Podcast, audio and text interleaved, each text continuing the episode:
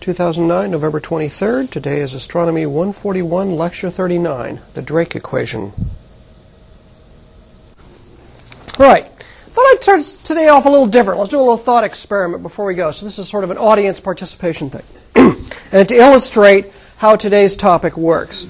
Here's my question. First, first off, how many people are asleep right now? Not, not person in the back, but in the world.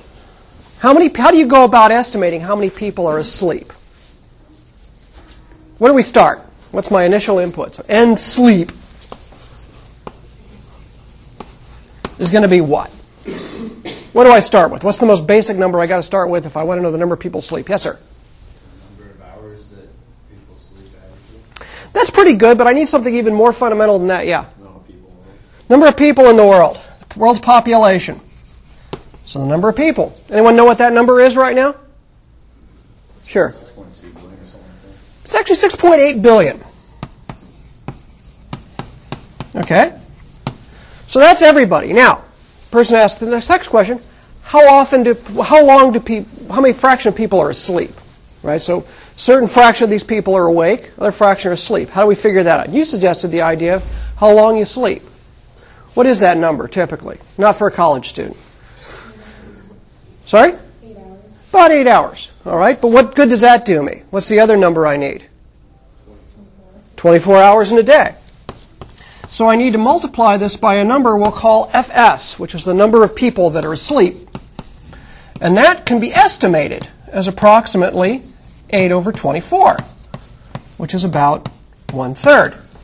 Of course, it's not a perfect number, right? Because people are not evenly distributed around the Earth. If it's nighttime in the South Pacific, that's a small fraction of the population. If it's nighttime over Asia, it's a bigger fraction of the population. But it serves as an average. So I can run these numbers through, and I get that the number of people asleep is roughly a third of 6.8 billion.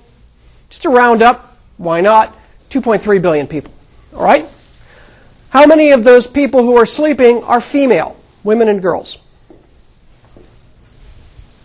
What's an obvious answer for that? Right, it's about half.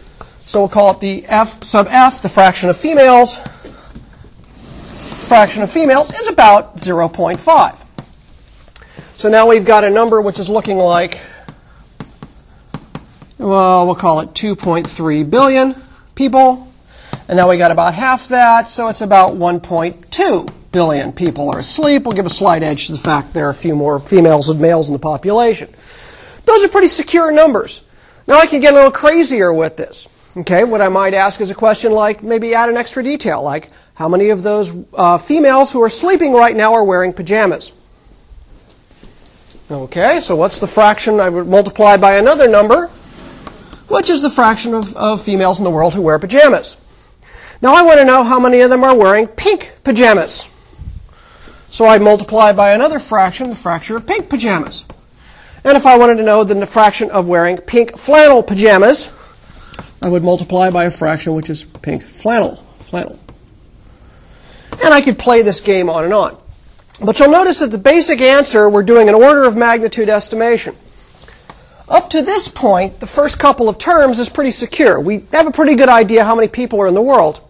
Notice I've taken a single number, even though people are constantly being born and dying. We're just going to take this number as sort of an average in flux. Fraction sleeping, I made some assumption about how many hours you get to sleep and how many hours there are in a day. So that was straightforward to estimate. Fraction of the population that's female versus male, but flip a coin. It's about half 50-50. But not exactly, and it depends upon where you are on the planet. But if I started now getting into stuff like fraction of women who wear pajamas, that might be a more difficult question, because what does it mean to wear pajamas? Maybe cu- uh, culturally dependent. Pink may not be a color in a lot of places, and what does flannel mean? And how do I get these numbers? In principle, I could get these numbers. But as I add more and more of these onto the list, the number becomes more and more speculative. But I could come up with a number. I could find out after a little bit of an exercise that in fact at this very, at any given instant, there could be eh, round numbers, something like, you know, a few hundred million women who are sleeping right now wearing pink flannel pajamas. That's an example of the kind of calculation that's represented by today's question, the so-called Drake equation. We're going to ask a different type of question now, not how many people are wearing pink pajamas while they sleep, but more the question is how many civilizations, how much intelligent communicating life is there within the Milky Way galaxy? To do this, we have to ask a couple of questions. The first of all is what do we mean by intelligence? How do we define intelligent life for the purposes of this particular exercise? Say a little bit about that at the start. We're going to then go through a calculation which is very much like the one we sketched out here on the blackboard, something known as the Drake equation. The Drake equation is a way to estimate the number of advanced communicating civilizations throughout our Milky Way galaxy. And then probably for, by extension, you could probably send it out to other galaxies, but let's just stay local. We're going to see that the inputs to the Drake equation, which is going to look an awful lot like what I've driven up there, are going to have a combination of observational inputs, things we can go out and measure and know, like measuring the population of the Earth. And then there are going to be a series of inputs which are far more conjectural that we don't have any obvious way to measure right away. And that, it turns out, unfortunately, is going to be the thing that's really going to hinge on the outcome of the Drake equation and its utility, is not the observational inputs, but how much faith we want to put in these more conjectural items. And we'll talk a little bit about those. But the bottom line we're going to be seeking is that even optimistic estimates where we hedge our bets in the fractions. We assume that the World Pajama Board has done its job and that everyone wears pajamas and everyone wears flannel pajamas and the pink uh, dye lobby has won out. I can get an optimistic upper limit there. Same true here. I'm going to hedge all of my pieces here to try to understand what's the most number of intelligent civilizations that might be communicating in the galaxy, and the answer is going to be they're pretty rare by this estimation. We'll talk a little bit about the problems with this as we go on, but that's basically today what we're going into. So, is there intelligent life elsewhere in the universe? That's the question we really all want to know. When I go to a party and people find out I'm an astronomer, they immediately ask me two questions. Do I know anything about black holes and do I believe whether there's life on other worlds? And they usually don't mean microbiological life living around hot vents under ice caps. They really do mean, you know, ET. So is there intelligent life elsewhere in the universe? To answer this question scientifically, we have to basically define what we're going to mean by intelligent life. And of course, we're going to take a somewhat uh, biased point of view because we only know of one such ourselves.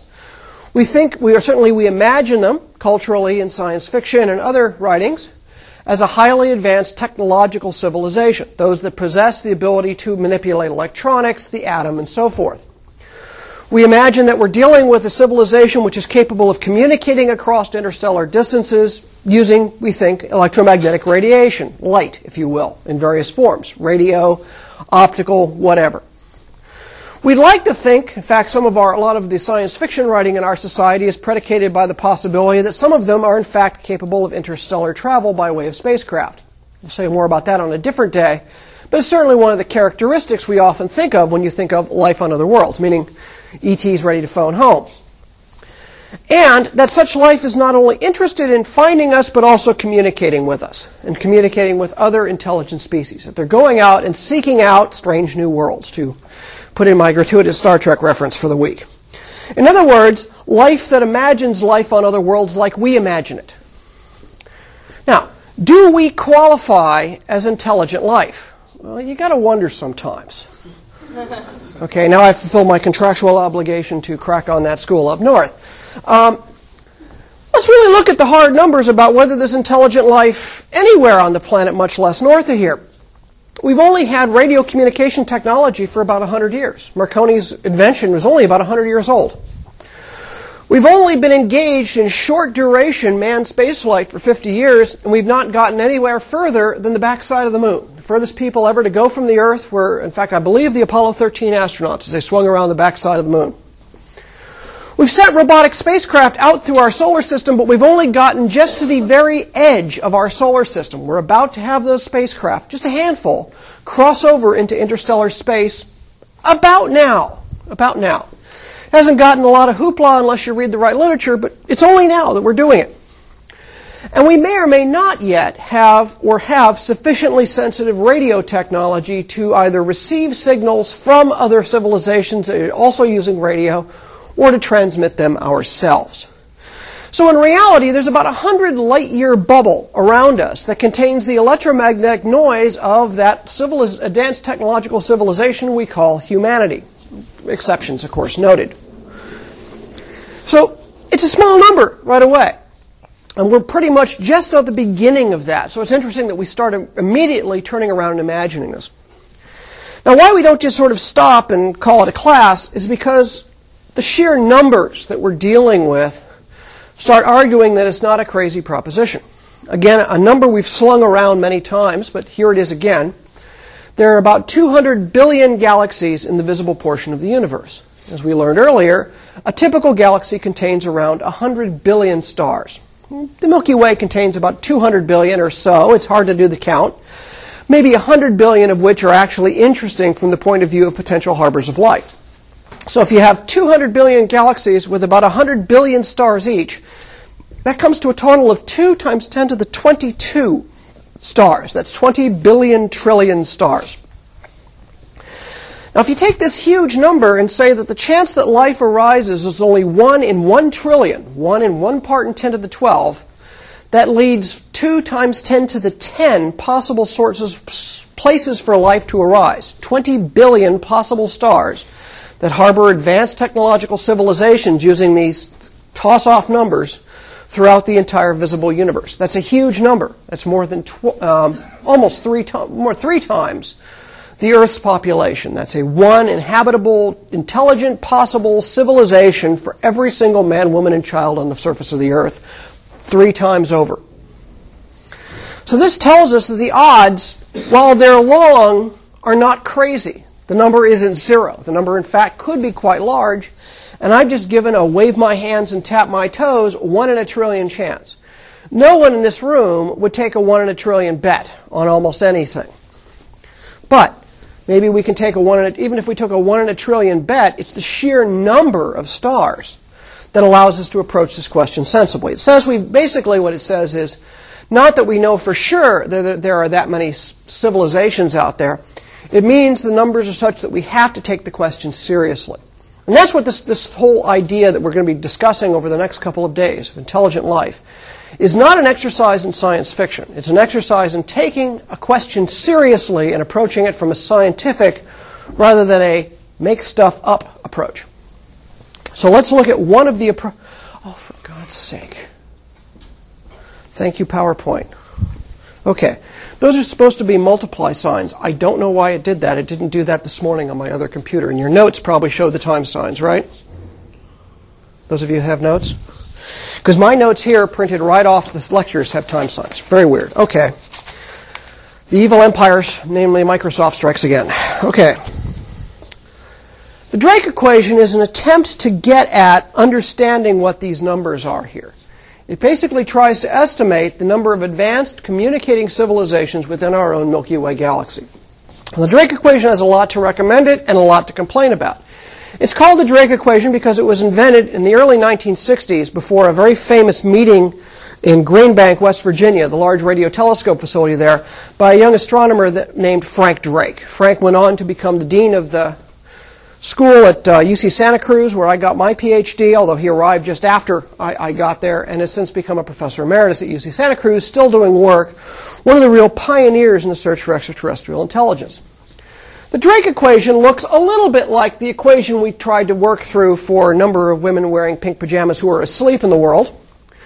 It has that the number of advanced technologically communicating civilizations is equal to the rate of star formation in our galaxy. How many stars per year are being formed? Times the fraction of stars that have planets, times the fraction of planetary systems that contain an Earth-like planet in its habitable zone, times the fraction of those planets that have life, times the fraction of those planets that had intelligent life develop, times the fraction of that intelligent life that has the com- sufficient communication technology to make its presence known with electromagnetic radiation. Since we've got something that's per year, we have to multiply by one more time scale, which is L, which is the lifetime of an advanced civilization in years. Now, this is a fairly complicated looking equation. We're going to basically walk our way through each of the steps and try to see what insights it can actually deliver to us. So this is it. This is the Drake equation. It's a very simple thing, and we're going to spend the rest of the hour talking about it. I'll point out this is probably one of the most mathematical lectures you'll see, but it's all pure arithmetic. It's just basically numbers, just like our little exercise before class.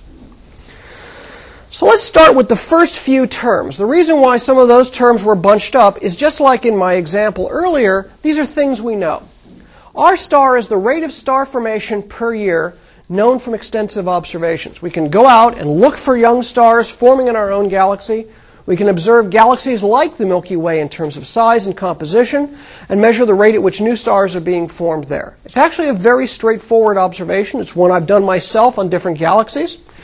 Turns out that you can even make a crude estimate, even if you were, didn't have detailed observations of places where young stars are being formed today, like the Eagle Nebula here on the right on the screen, is the rate of star formation is simply to take the number of stars in the galaxy and divide by the age of the galaxy.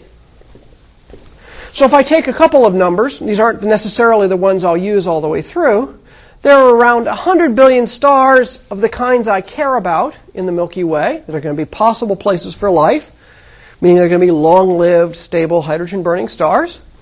The Milky Way has been around for between 10 and 13 billion years, depending upon how you do the math. It's really 10 billion years for the disk, but I'm going to use the 13 billion year number. And if I divide 100 billion by 13 billion years, I get a rate of star formation to get there. On average, of about seven stars need to be made per year of, of the sorts we're interested in. That actually sounds like a pretty crude estimate, but in fact, if you go out and measure it, but now expand it to stars of all type, the present day star formation rate in the galaxy is estimated to be, to be between 5 and 9 stars per year. So it's not a bad number, all, all told. But it has one advantage to us. I can take this R star here. Notice it has the number of stars, just like we started our problem with the number of people in the world. So I can slightly rewrite the Drake equation for our purposes by substituting in R star is about equal to the number of stars divided by the age of the Milky Way. And I end up with n star times the chain of fractions, and now multiplied by something which looks like a time over a time. Remember we did hours per day for sleeping. Well, there's lifetime of a civilization divided by age of the galaxy. So by doing this little substitution, I've recast the Drake equation just a little bit in the same way as we tried to do our, our on the board estimate of the number of women who are asleep right now wearing pink flannel pajamas. So now we'll follow through the logic and see where we get. How do we fill in the rest of the numbers? I'll say right now that putting the Drake equation down this way is the first three terms in the Drake equation the number of stars in the galaxy, the fraction with planets, and the number that possess Earths are in principle observable quantities. We know that number from observation. We've been getting that number the last few years from finding extrasolar planet systems. We're narrowing down on the number of Earths because we're getting to the point where we're just about able to technologically find Earths. So one of the things we'll do is we'll fill in those numbers. And then I'll jump down here and say, yeah, we have a pretty good idea of the age of the galaxy too. So we know those numbers. The fraction with life, the fraction with intelligent life, the fraction with intelligent life that cares to or can communicate with us, and the lifetime of communicating civilizations are purely speculative. We don't know how to calculate them. We don't know how to estimate them. We don't know how to measure them, but that's not going to stop us. So let's start with the first of those, and we're going to go from left to right through the equation. The first piece, the fraction of stars that have planetary systems, is becoming known. We now know, as I've said many times before, there are 405 planets, around 343 stars. The present observed fraction of stars with planets is about 15%. Numbers vary between 10% and 20%, but 15% seems to be a convergent number. And here's an example for exa- over here on the right, HR 8799. These are obviously giant Jupiter-sized planets orbiting around the center of this star and they're fairly far out. This is a beautiful direct image of one of the first direct imaging detected planetary systems. The problem is, of course, this 15% number only refers to gas giants, to giant planets, either gas giants or ice giants. We still don't know what the rocky planet fraction is. We know what the overall planetary system is, but we don't know how many rocky planets are in that system. And estimates vary. If we use our own solar system as a guide, there are roughly two times more rocky planets than there are gas giants, Jupiters and Saturn, so that these methods are, are sensitive to. Okay, these methods are just becoming sensitive. they're not sensitive at all to Uranus and Neptune's in our orbit. Furthermore, the systems we've been finding are those where the big planets have migrated inwards, which would have tossed out the rocky planets. We've only found one system so far, because we were sensitive to it in microlensing, that is really a Jupiter-Saturn analog system. So it may be that the number is in fact quite larger, it's just that we're not getting um, able to, to get to the number yet. So I'm going to throw an optimistic number out. I'm going to say, well, it could be for rocky planets, because it's rocky planets we care about. This 15% is for gas giants. Rocky planets are more populous, they're smaller, it's easier to build them up, we think. So let's be optimistic and set the fraction of rocky planets that are of interest to us at 50% of all stars. That may be overly optimistic or it may be able to, as a way to leverage the possibility of multiple planets per star. But it's optimistic. It sets an upper bound. What about the number of Earths? In principle, the number of planetary systems that have an Earth-like planet in its habitable zone is still fundamentally unknown. We know of one, us. But we believe this number will soon be measurable. The Kepler mission, microlensing experiments, various transiting experiments are all basically on the hunt. And they will, I, I firmly think, within the next decade, increase this number from zero to many. And we'll actually be able to make a, a reasonable ass, assay of what this is. So if there is a planetary system, what fraction of those planetary systems have an Earth-like planet in the right place? We don't know now. It depends upon the detailed distribution of the rocky planets around the stars, but we're not there yet observationally. So why don't we simply, instead of trying to guess this number, instead what I'm going to do is something which might be considered overly optimistic as a guess. I'm going to set the number NE to 1. Not because I believe every planetary system has a habitable Earth in it, but because this sets an upper bound. It can't be any more than that out there. So this gives me basically the maximal number that is allowed by the current observations of planetary systems. So I have number of stars in the galaxy divided by the age of the galaxy multiplied by the fraction of stars with planets, which I'll set to an optimistic 50%, and the number of those systems that have Earths to an optimistic 1. The numbers can only go down from here. That's why I decided to pick the upper limit. It seems the safest way to go. I can just make zero and then we can make, be done with the lecture. Now we get into the conjectural stuff. And this is where the Drake equation comes in for a lot of its heaviest criticism, all of it deserved. We don't even know how to begin to estimate these numbers, but we can look for a little bit of guidance from our own history. FL, F sub L, basically is the fraction of those Earth-like planets that have life on them. We just don't know. We know there's one, and it's us.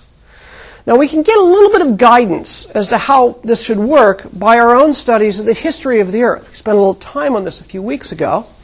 And of course, there is the, the four geologic eons, the Hadean, Archean, Proterozoic, and Phanerozoic eons. And of course, one of the lessons that we've learned is that all the evidence seems to suggest now from stromatolites and maybe from the carbon isotope um, evidence that life arose very rapidly on this planet as soon as the conditions allowed it to occur. As soon as conditions were no longer lethal to life in terms of sterilizing impacts, life arose probably within about 100 or 200 million years of the end of heavy bombardment. That's the earliest things we can see that are organized biological metabolic processes going on on the planet. From there, it took an awfully long time to get up to first eukaryotes, then into multicellular life, and then into full-fledged animals and people. But it was very quickly. Basically, life got going, geologically speaking, as soon as it was possible. And so another way to leverage this conversation is to basically make a very optimistic guess again and say that if the conditions are right, and we are in a non-lethal bombardment situation, we're not around some OB star that's producing ultraviolet radiation. We're not in a bad UV light radiation environment. That if life gets a chance, it takes it. So if we get an Earth-like planet in its habitable zone, and we calm the conditions down, if there's liquid water, there's going to be life. Basically, chemical organization is going to take over and evolution is going to take off. That's an obviously optimistic assumption. But again, it's not too crazy given the history of our own planet, which was a pretty nasty place, and yet life got going real fast. Of course, once it got going, it took its sweet time about getting becoming advanced. Which brings us to the second part, question. So once we've got the first conjecture, how many make life, let's be optimistic. Say it's one. The next number is f sub i, the fraction of life that is intelligent. This is even harder to guess at. We don't know if other intelligent species or intelligent potential species arose on the, on the Earth. We don't know, for example, that there wasn't an intelligent or quasi-intelligent species of dinosaur that didn't just happen to get whacked by the asteroid that knocked them all dead 65 million years ago. We just have zero evidence. All we know is that we are here and we are intelligent. Again, we have some clues, again, it's a very provincial view, from the history of Earth and Earth's life. First life arose about 3.8 billion years ago, at the end of the Hadean era, 100 million years or so after the end of heavy bombardment.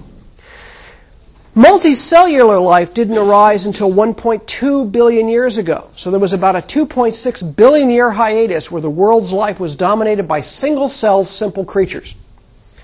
Once multicellular life got going, it didn't explode really until almost a half a billion years ago at the beginning of the Cambrian period when there was a sudden explosion of biodiversity on the planet. We started seeing animals with complex body plans. It was due to a variety of factors. Conditions were right. There was oxygen. Oxygen allows complex metabolism. Maybe it was the evolution of predators, and you suddenly started getting predator-prey kinds of uh, pre- evolutionary pressures in the system, which led to rapid di- diversity. There's lots of ideas about this, but whatever happened 500 million years ago is when life finally got its ball rolling in complex life. But even that took nearly 100 million years before enough oxygen built up in the atmosphere to build up enough ozone to produce enough of a UV radiation shield that life could crawl out onto the land. First plants, and then many millions of years later, the first animals crawled up onto the land. And they could survive because they didn't get sunburned immediately by UV radiation.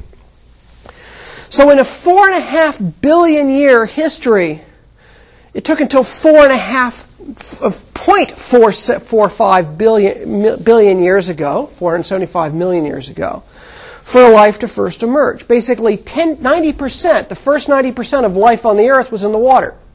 It's only been in the last 10% it's crawled out of the ground. Of that, after land colonization, Homo sapiens, as an identifiable species, are only about 100,000 years old in the fossil record. We recognize primates, anthropo, um, hominids going back a couple million years. But recognizable modern human beings do not appear in the fossil record until 100,000 years ago. I was looking for a picture to illustrate this. And I, I, I really couldn't resist this particular picture. This is from um, Chauvet Pont d'Arc. It's one of the uh, Paleolithic cave painting sites. It's estimated to be between 25 and 35,000 years old, depending upon whose age date you do. I love seeing the old cave paintings. You know, you can recognize all the animals and everything, but they're always sort of kind of sterile, sort of anonymous. People have sort of drawn these animals and hunts and stuff like that. But this picture and ones like it never never cease to just catch my breath because this is recognizably human and intelligent. It's a signature, in a way. It's it's a human hand imposed, stenciled onto the wall of this cave. It's a person saying, "This is me. I'm here," and it's thirty thousand years old. And it's immediately recognizable to everybody in this room as a sign of intelligence. If you take those numbers, intelligence took about 100 million years for life to emerge, but 40 times longer at least for an intelligent species, namely us, to appear on the earth. So we don't know. Is intelligence exceedingly rare? Or does it just take time? It just takes a long time before whatever it is that leads to the evolution of an intelligent form of life for it to emerge. So we've gone through the entire history of the earth. And intelligent human beings are crammed into the last few minutes of the last day of the year. So it's extremely rare, but we're going to take a wild guess. And the wild guess, and this really is a wild guess, is that the fraction of life that becomes intelligent is about 10%. And that's saying that whatever the pressure of evolution is, no matter which way it pushes, development of intelligence, especially development of higher intelligence, gives such an advantage to that species that once it gets it, they become the dominant species on the planet. We're not numerically dominant, but no one would question that human beings are not the dominant species on this planet. We shape the planet. We can shape its history. We can even affect the history of its atmosphere, its oceans, and its land, for better or worse. So this is a wild guess. We don't know what this answers. We have no idea. We could be, in fact, the only such intelligent species that's arisen even in our part of the universe, much less our galaxy. But this will give us a number to work with.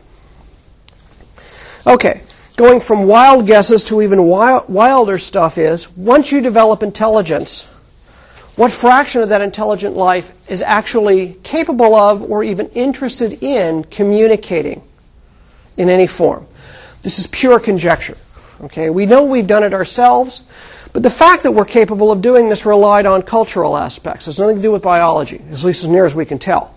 Requires a rise in science and technology, and that's a very, very recent cultural uh, development. It may provide an evolutionary advantage, but the time is too short to know. It may be an evolutionary disadvantage because it put tools in our hands which contain the seeds of our own annihilation. What science requires is an ability and, in fact, a willingness to try to make sense of the world and to apply logic and principles to it, physical principles. Once you begin to understand the world physically, you can begin to do things like manipulate electrons and manipulate atoms. If your view of the world is simply that of received knowledge, you will simply stay static. You won't go anywhere because you won't be compelled to be curious to know how something works because you already know the answers. So it requires basically a free form sort of curiosity. We don't know what all the factors are that led to that. Why is it we got here? We don't know. We could all be in a static civilization that's way back in the Stone Ages and that we could be locked in the Middle Ages. Right? You want to go out, know what the Dark Ages are like? Go out into rural Afghanistan or someplace like that where the Taliban wants to lock those people back into the Middle Ages. Human beings can get locked in those modes. We've been there for thousands of years. But for whatever reason, we've moved into a zone where we can use technology. So here we're going to make not only a completely shameless optimistic guess, but a totally baseless one. I have no basis for this whatsoever, but I need a number to put in, and so I'm going to basically make this the, the the bald statement that if you become intelligent and learn how to manipulate technology, you will immediately want to communicate with somebody. Your curiosity will not let you sit still until you know whether you're alone or not. And that's going to set now the f- number of communicating civilizations to one. Again, it's an upper bound. It can only go down from there. The final number, L, is the lifetime of an advanced civilizing, communicating civilization. This is probably a very difficult number and it is an exceedingly uncomfortable number to guess at because now we're talking about us. Okay, the only example we have before us is us. At a lower bound, to set the smallest, shortest number it is, is, well, we've had radio communication technology for a hundred years, and somehow, and I don't really know how, we came really close a couple of times, we managed to get through the Cold War without annihilating ourselves with nuclear weapons. So we made it at least a hundred years. What's the upper bound? Next year? Pandemic going to wipe us off the planet? An asteroid going to hit us? Maybe 100 years from now. Maybe that's the nuclear jihad or something. Who knows? When is the habitable zone going to move past the Earth? When is the Earth no longer going to be habitable? We don't know that number. Could be between a half a billion years and three billion years in the future, which gives a very long scope for, for communicating civilizations to exist. That's way longer than life has existed on this planet on the surface. It's only been on the surface for 450 million years. So maybe it'll last for another half a billion years or so. Maybe it'll actually get a toehold. Maybe technology will let us even get around this limitation, and we can hold out until the sun finally becomes so unstable that it's no longer a good home for us. That's five billion years from now. This turns out to be the driver. This one number which we have no clue as to how to even begin to estimate because we don't even know what it is going to be for ourselves, is the one that actually determines the outcome of the Drake equation more than any other number that I've guessed at. Because every other number is between 0 and 1. This one's not. This could either be real short or really, really long. So we don't know how to set it, so I'm going to take an extremely conservative view and say they last at least as long as we have. So here's a shamelessly optimistic guess of putting all these pieces together. We have 100 billion stars in our galaxy which are capable of having stable planets. Half of those have planetary systems. Anything with a planetary system has an Earth on it, which got dropped off here somehow. The fraction of those with life, that's really weird, is approximately 1. The fraction of life with intelligent life is a tenth. The fraction of intelligent life that is capable of communicating is 100%. They can last at least 100 years, because we've made it that far, and the galaxy is 100 billion years old. God, there it goes again. So we take those out. The number of intelligent civilizations is n times f times n times fl times fi times fc multiplied by the lifetime of a civilization divided by the age of the galaxy. What fraction of time does a civilization last compared to the lifetime of an entire galaxy? This allows you to sort of have the averaging now. The galaxy civilizations come and go. So we have 10 billion times a half times 1 times 1 times 10 times 1 times 100 years over 10 billion years. Do the math. You can see where I picked those numbers. It comes out to around 50 civilizations throughout our Milky Way galaxy on average. So, this is a very, very highly optimistic number. It can only go down from here. If there are fewer Earths, the number will drop. If there are fewer Earths which are capable of harboring life, or if intelligence is far rarer than we think, or if communication just isn't an option for most intelligent species, the number will simply go down from there. So I've been shamelessly optimistic, and I've got one civilization for every member of this class who show up on most days with a few left over meaning students, not civilizations. So what does this mean? Oh, my time signs work there. What the hell? Even if we take this fairly optimistic set of numbers, we have a very, very low density of civilizations throughout the galaxy. Okay? We can take the Milky Way galaxy. It's a disk of stars approximately 100,000 light years across, or 50,000 light years in radius, and about 1,000 light years thick. So I'll make the volume of the Milky Way be the simple disk. Okay? The volume of a disk is pi times the radius squared. That's the surface area of the face here, multiplied by the height. So it's pi r squared times h. That's the volume of a disk of radius r and height, thickness h. What's the density? Density is number per unit volume. Okay, so what is the density of civilizations? It's the number of such civilizations divided by the volume of the entire galaxy. So I'm going to make a simple estimate. I'm going to say they're you know, roughly evenly distributed through the galaxy. I put in 50,000 light years of radius and 1,000 light years of thickness. Do the numbers. 50 divided by pi times 50,000 light years squared. Now you know we're in trouble because I just raised 50,000 to the second power times another 1,000. Crank the numbers. There is basically one civilization per 6.4 times, uh, I'm sorry, there are 6.4 times 10 to the minus 12 civilizations per cubic light year. That's a really, really low density. Remember, the number of stars we saw was about four thousandths of a star per cubic light year. Right? There is four stars per thousand cubic light years. This basically gives me one, six civilizations, or you know, one, two civilizations in round numbers per billion cubic, per trillion cubic light years. Well, but there's an awful lot of light years, cubic light years, in a galaxy. This is where the leverage comes from. This is where the problem is, really, comes down to. Is 50 sounds like an awfully big number. That's an awful lot of people to talk to, but the galaxy is really, really big.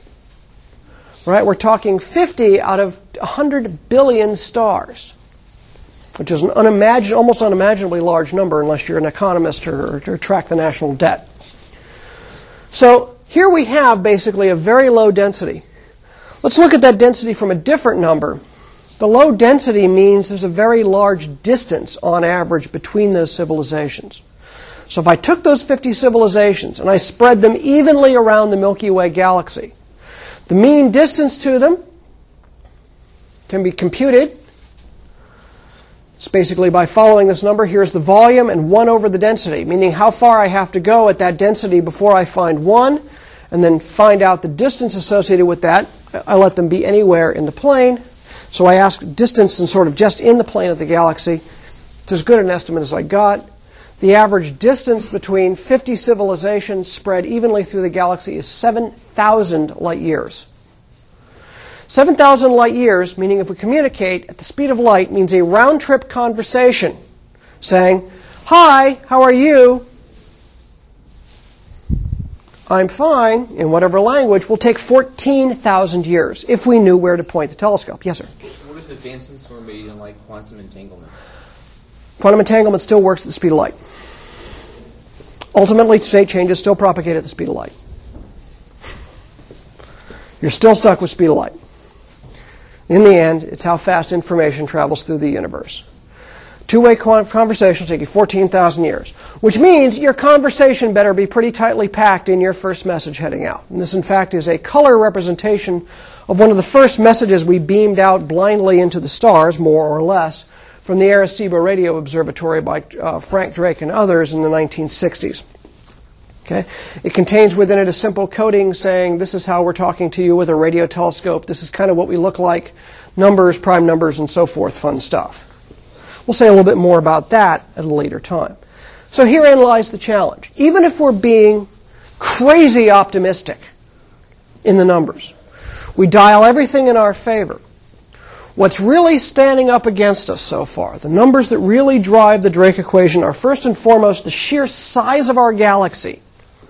But balanced against that, that as near as we can tell, intelligent communicating civilizations are at least short lived. So there's at least this many, but it could be a lot more. If I could somehow imagine that technological civilizations could live for a billion years, then I could run the number up to very large numbers. But remember, the human species has only been around for 100,000 years. So let's say we had another 100,000 to go before something, asteroid hits us, right? Something's going to happen at some point. Nature is not a terribly kind to, to, to planetary surfaces, as we've seen.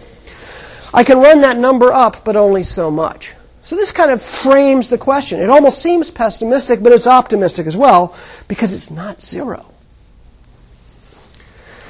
So the Drake equation has its problems, and certainly not without its detractors, and I'll, I'll, actually count myself as among them. I think there's areas where the Drake equation could be either overly optimistic or perhaps not even optimistic at all, under optimistic. The first thing should obviously be that what is driving our numbers is you multiply a bunch of things together that are all going to be between 0 and 1, the probability will be a reasonable looking number between 0 and 1. So you're pretty much guaranteed to get a non-zero answer out of it, just from the way it's being calculated. The other problem is, is that those numbers that really matter, the ones that really drive the outcome, are purely conjectural. We don't even know how to begin to measure them, much less know, know what to measure. All right? We just don't even have a clue as to where to start. We have one example in front of us, therefore the probability of life on the earth is one, but we're no, by no means can we even estimate how probable were we that we emerged? Are we a complete fluke, or would it be intelligent dinosaurs having this question in some kind of growling language right now? We don't know. The other thing, and I think this is a much more interesting objection, I mean, the usual grouchy objection is this is stupid baby statistics. It should not be treated as such a profound idea. It's really what comes down to the basic arguments here. And I've, I've seen various talks and speeches that have dumped on the Drake equation. You're right, it's not profound. It isn't. It's a fairly simple order of magnitude estimate. But the real difference is, is that one of the under, underlying assumptions of the Drake equation is that the civilizations stay on the planets they were born in, and you get one at a time. What it doesn't account for is if interstellar colonization is possible, if life can go out and spread among the stars, then you have to fold another factor in which can be very strong, and that's population dynamics right? If I was going to be playing the Drake equation game, but playing it with evolutionary biology or even just simply population biology, I might be asking questions of what's the probability that I'm going to get a finch with a certain shaped beak on this particular island in the Galapagos? Ignoring the fact that if those uh, finches can make their way from island to island and different forces can come to play in them, I bring into the multiplying effect of population dynamics which can be an exponential multiplying effect.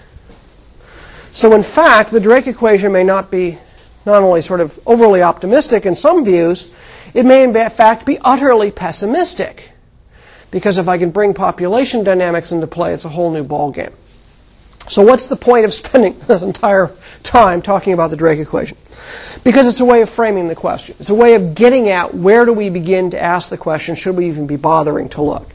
It's a starting point for discussing for what to look and how. And so the way I'm going to use it is as a framing question for the rest of the discussion that we're going to be having this week. Tomorrow we're going to go into talking about SETI, the search for extraterrestrial intelligence, based on a very simple pre- premise. We don't know what the chances are from Drake-like equations as to what the probability is that we will successfully communicate with an extraterrestrial civilization. But we know for a dead certainty that if we do nothing, the chances are zero. The second lecture we'll have on Wednesday before Thanksgiving, and we will have class on Wednesday before Thanksgiving, will be on this whole problem of the distance between civilizations as a barrier. How do we overcome? What are the problems of interstellar travel? And what are the aspects of interstellar colonization that might tip the Drake equation in an interesting direction? Finally, on next week and further lectures, we'll bring up things like the Fermi paradox, which is okay, if there are lots of civilizations, well, where are they? Why haven't they visited yet? Or perhaps even look at stranger possibilities. The rare Earth hypothesis, maybe we are the only ones in the galaxy, which is the opposite side of the Drake equation. Or stranger forms of life that do not evolve or look or even appear like us. And that's going to bring us through the whole question, which is going to get more and more speculative and crazy, to be sure, on the question of life in the universe. But we'll try to keep it grounded as a reasonable scientific set of questions. Any questions? Before we go on? All right, good. In that case, I will see you all tomorrow. And